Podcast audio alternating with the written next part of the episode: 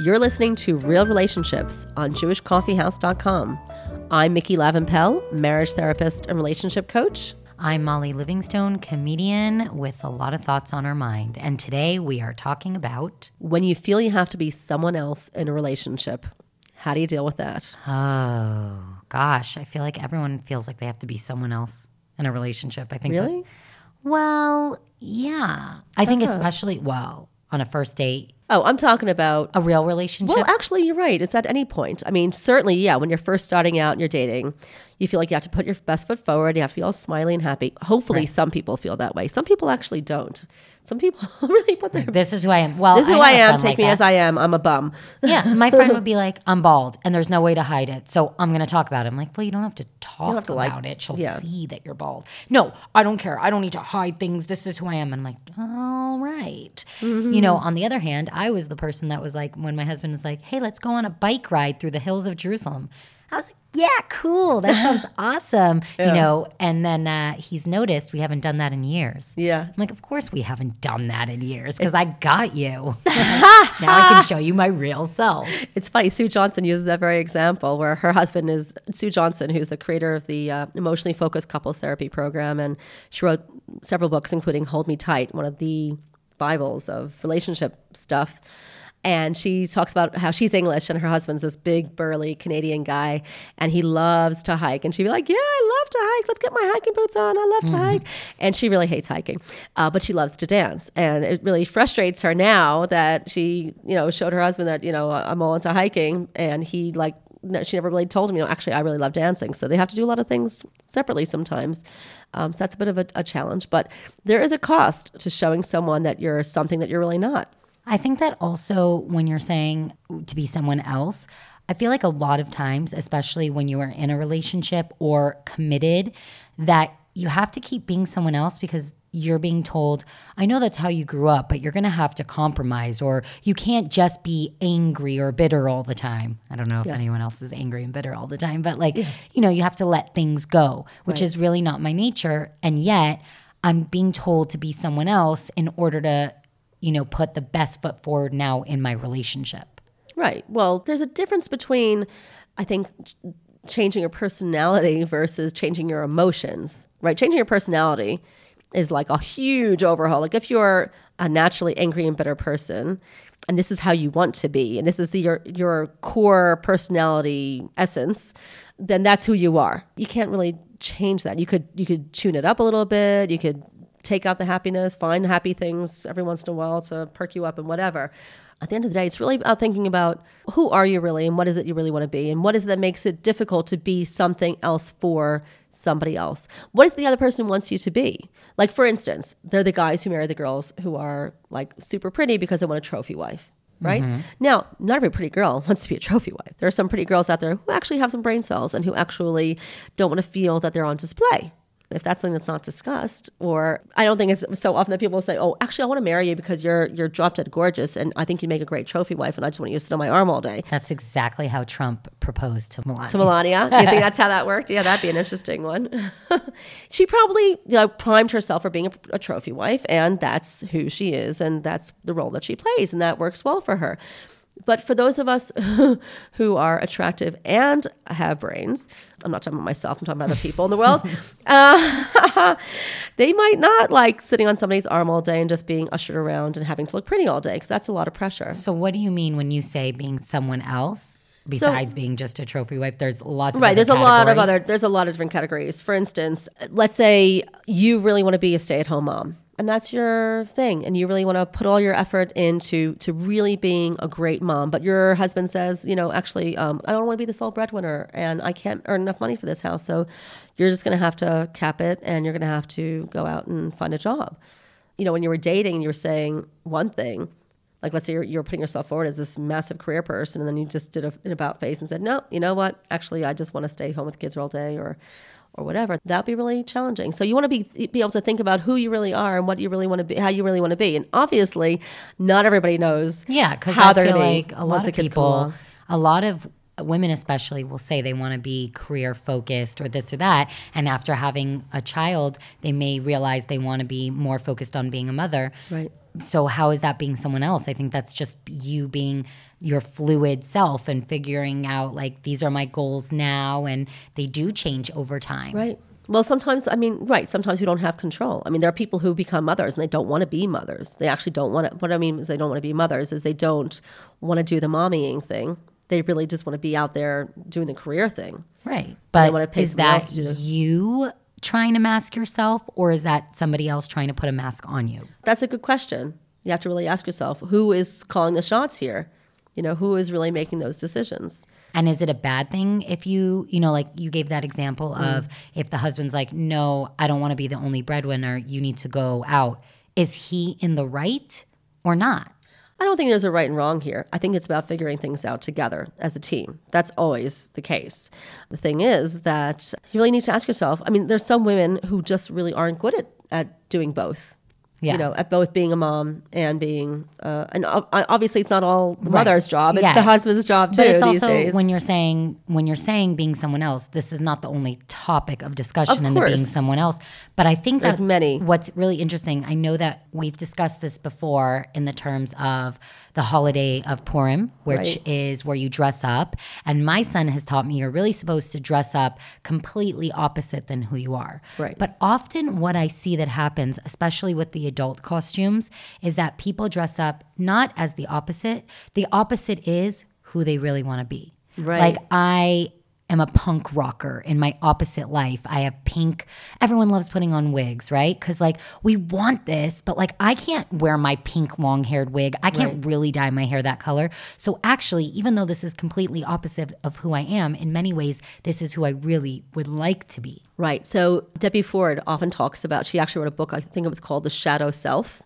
And there are a lot of people who've taken on this concept of this shadow self that we have one main persona and then we've got like all these offshoots who make us really interesting. And if we don't really nurture and nourish and acknowledge all these different offshoots of who we are on some sort of basis, then we're not really being true to who we are and we're not really being the best self that we could be. So when you said at the beginning, Yeah. being someone else. Yes. So what does that mean for you when you say it? So it's about being forced. I think it's the whole idea of being forced to be something that you're not, or choosing someone who you think would be um, a good idea. This is another exa- good example: is choosing someone for something that you think represents you. For instance, choosing a partner, let's say, because they're academic, because you think that that's interesting, and you think that would be good for you to be with someone who is academic, and, and that is something that you you think of as interesting, but then you actually realize, well, hey, wait a minute, I'm actually not all that academic. I'm not actually interested in thought and intellectual stuff.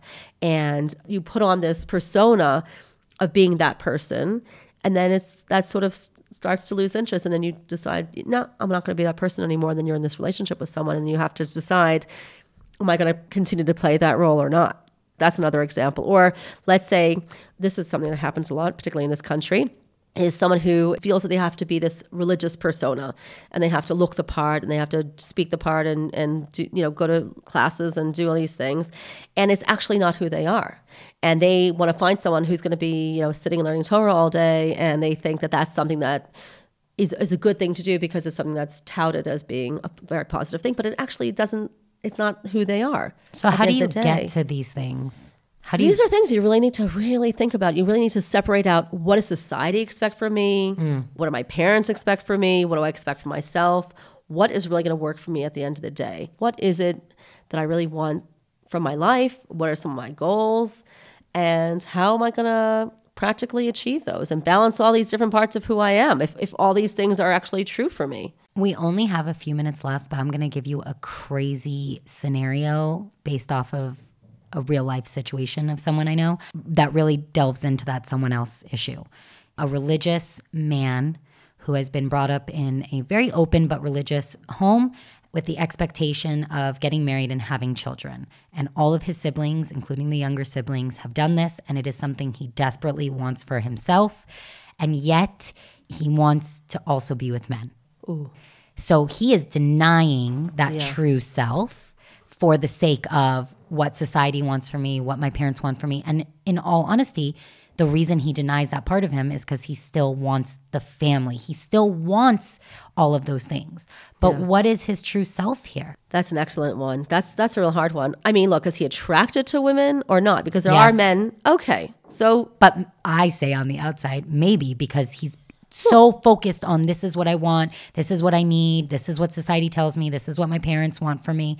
And they would be okay with him being the other. I mean, I guess we're talking about a man who's bisexual. I'm assuming. Is that I what we're talking so, about? He yeah. must be bisexual. Yes, yes. Bisexual people always have to choose. I mean, they don't look. They don't. If they want to be in a committed relationship, then they have to choose. Otherwise, they don't have a long-term committed relationship. But I guess when we talk about being someone else, who is he being? Where is his authentic self in this? Yeah, I think that's a whole different show. But I think he has to really ask himself, like, yeah, he might want to have a family on the one hand, but and he and he can do that if look, he has to decide does he want to does he want to be with a man or does he want to be with a woman? And if he wants to be with a woman, then that means that he's going to have to deny his that part of himself. And is that really who he is? I'm not really I told you it was hard. Yeah, it's it's like I, I don't have enough facts and details, and it would be like I mean this would be like if I was working with this guy, it would be several sessions to really figure out, and, and he might flip flip flop and go back and forth several different times as well, as often does happen with people who are bisexual because it is really hard to just commit to one person.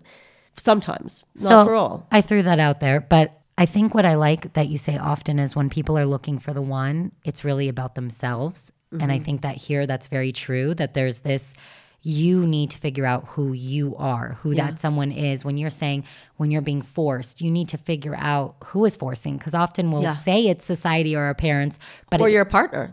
yeah, but it could also just be your own beliefs that you've Right. decided this is what it is. And so you're not okay with it. Not necessarily that your parents wouldn't be on board or society wouldn't be on board, but that you have an issue becoming that someone that is different.